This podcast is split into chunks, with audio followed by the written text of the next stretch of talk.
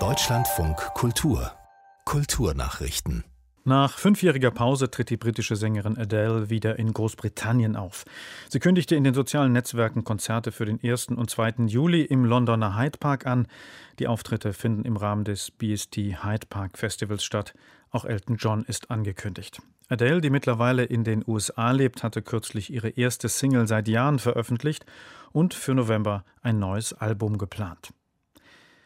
Zu Beginn der Pandemie war sie der Renner, die App Clubhouse. Sie funktioniert wie eine Art Telefonkonferenz, bei der verschiedene Menschen in Echtzeit miteinander reden, während ein Publikum von bis zu 5000 Personen dabei zuhören kann. Doch dann kam die Flaute für Clubhouse, weil man sich auch wieder in echt treffen kann.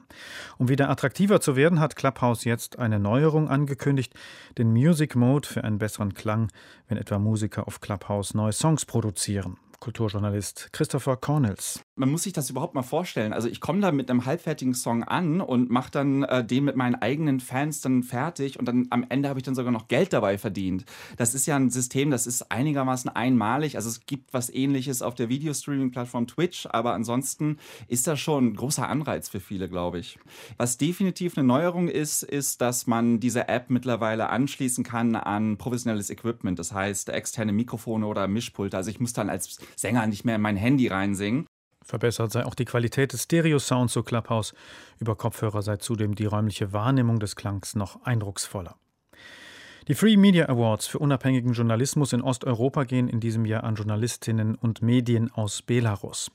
Die Jury wies auf massive Einschränkungen bei der Berichterstattung in Osteuropa und insbesondere in Belarus hin. In den vergangenen Monaten seien dort 480 Medienschaffende festgenommen worden. Mit der Auszeichnung soll deren herausragende Arbeit gewürdigt werden. Preisträger sind unter anderem die Gerichtsreporterin Kasjarina Barisevic und die mittlerweile blockierte Website tot.by. Die Free Media Awards werden von der Zeitstiftung und der norwegischen Stiftung Frit Ort vergeben. Der Dirigent Thomas Guggeis wird Generalmusikdirektor der Oper Frankfurt. Der 28-Jährige löst zu Beginn der Spielzeit 2023-24 Sebastian Weigler ab, dessen Vertrag dann nach 15 Jahren ausläuft. Intendant Bernd Löbe sprach bei der Vertragsunterzeichnung von einem Generationenwechsel.